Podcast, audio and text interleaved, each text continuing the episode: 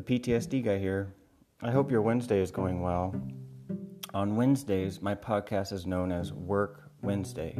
Work Wednesday episodes will focus around things that work for people with PTSD. This can be a wide range of discussion topics. For example, we could discuss environments where you find relief from the strain of your PTSD.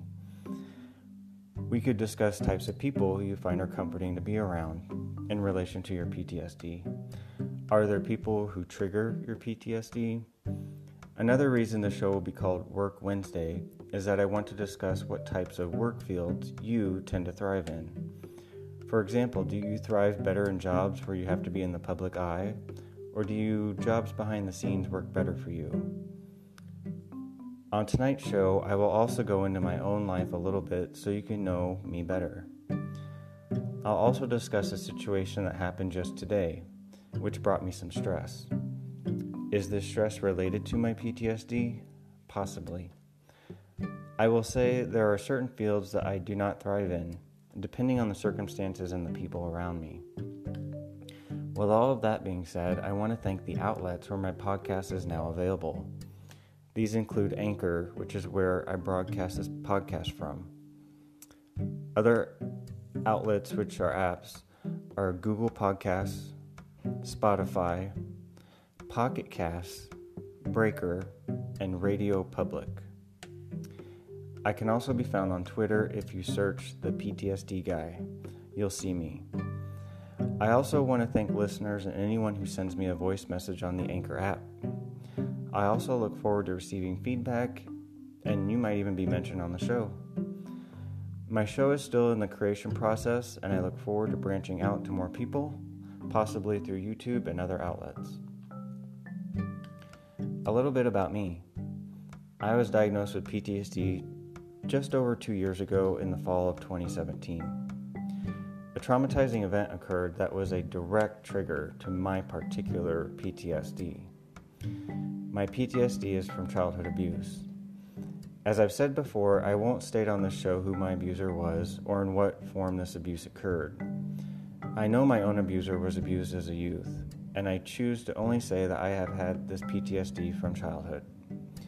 Living with this, I am now 37 years old. For over 20 years, I am well aware of my own triggers. My triggers include coordinated family gatherings and trusting people I am in relationships with. I know for a lot of people with PTSD, communication can be crippling. I have bounced around to a lot of jobs, which I think a lot of people with PTSD experience due to the stressors that other people might just not understand. I know of an immediate relative who I won't name, who I was strongly influenced by growing up, and this person also had PTSD. I remember them frequently quitting jobs and or being fired. They still lived with a lot of stress.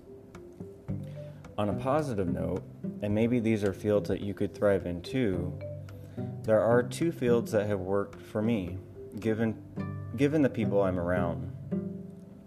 I have been a licensed massage therapist for over 10 years. Massage therapy, as I mentioned on Monday's episode, is very much a mindful skill if you look at it in that way. People may see massage as solely a physical therapy related field, more medical, and some still have the old massage parlor concepts. I can say massage is whatever you want it to be. For me, it is a great position for helping people calm down and relax. This is a win win for the client and the therapist. If you have PTSD, it can be a lifesaver, as I have discovered.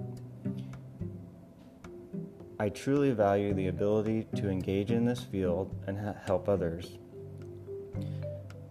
As I've mentioned on my Monday episode, being in a mindful field helps with stress regulation. This is key for people with PTSD. My other field that I've studied and work in is history. I have my bachelor's degree in history. I also studied philosophy when I was in college, and I'll discuss that a little bit today. I do work in historical preservation at the current moment. Now, this is a type of field and the type of question I want to ask my audience. So, for me, and this can relate to massage too. When I work my history job, I am very fortunate to work with laid back and very considerate people.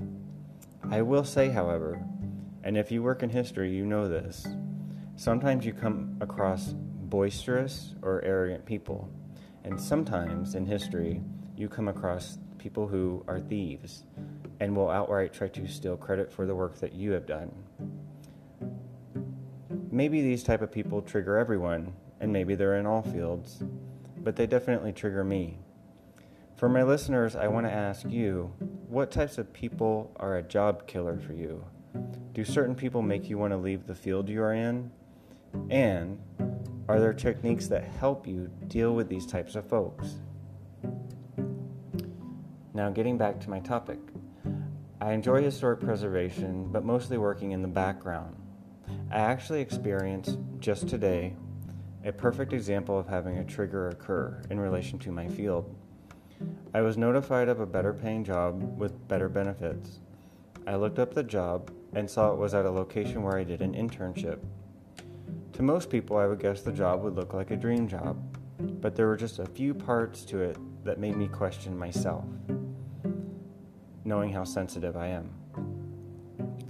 One aspect was being one aspect of the job was that you are to be a motivator for a group of people, and this is in a very professional setting.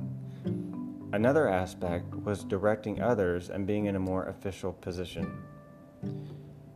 Out of all the many things about this job that were so wonderful, these were triggers for me, solely because I don't know these people yet that I would be overseeing or motivating. That may sound silly, but I do have a hard time with interpersonal relationships. Growing up being abused, I learned to keep my mouth shut and basically have no opinion out of fear of retaliation of the abuser. This, my friends, is the golden road to interpersonal nightmares, and not to mention relationship nightmares. No one can read my mind or yours. I will also admit that I once took a test to see if I could tell if statements made by others were assertive statements or aggressive statements. And I failed this test with a big fat F. So I may end up applying for this job out of need for a more stable position, or I may not. I guess I'll let you know on next week's episode. Another thing that I think a lot of people with PTSD can relate to, and I'll take talk more about this on Saturday's episode, is isolation. I recently experienced this today as well. I had an occurrence happen where I felt embarrassment from something I did last night, and this morning I tried to push someone away. I've done this before in the past. Isolation is not good for anyone, and it seems to be more prevalent with people with PTSD, and I think this is because our triggers throw us off. It is a constant work in progress, my friends. One thing I recently did in re- relation to my philosophy studies, as I mentioned earlier, is that I wrote a play and had it produced a few months ago. The main character and another character in the play both have PTSD. The play was written to show the dangers of making excuses for unjust actions. This was my catharsis moment in my life. I co directed, co produced, and wrote this play, and unexpectedly, I played two characters in it as well.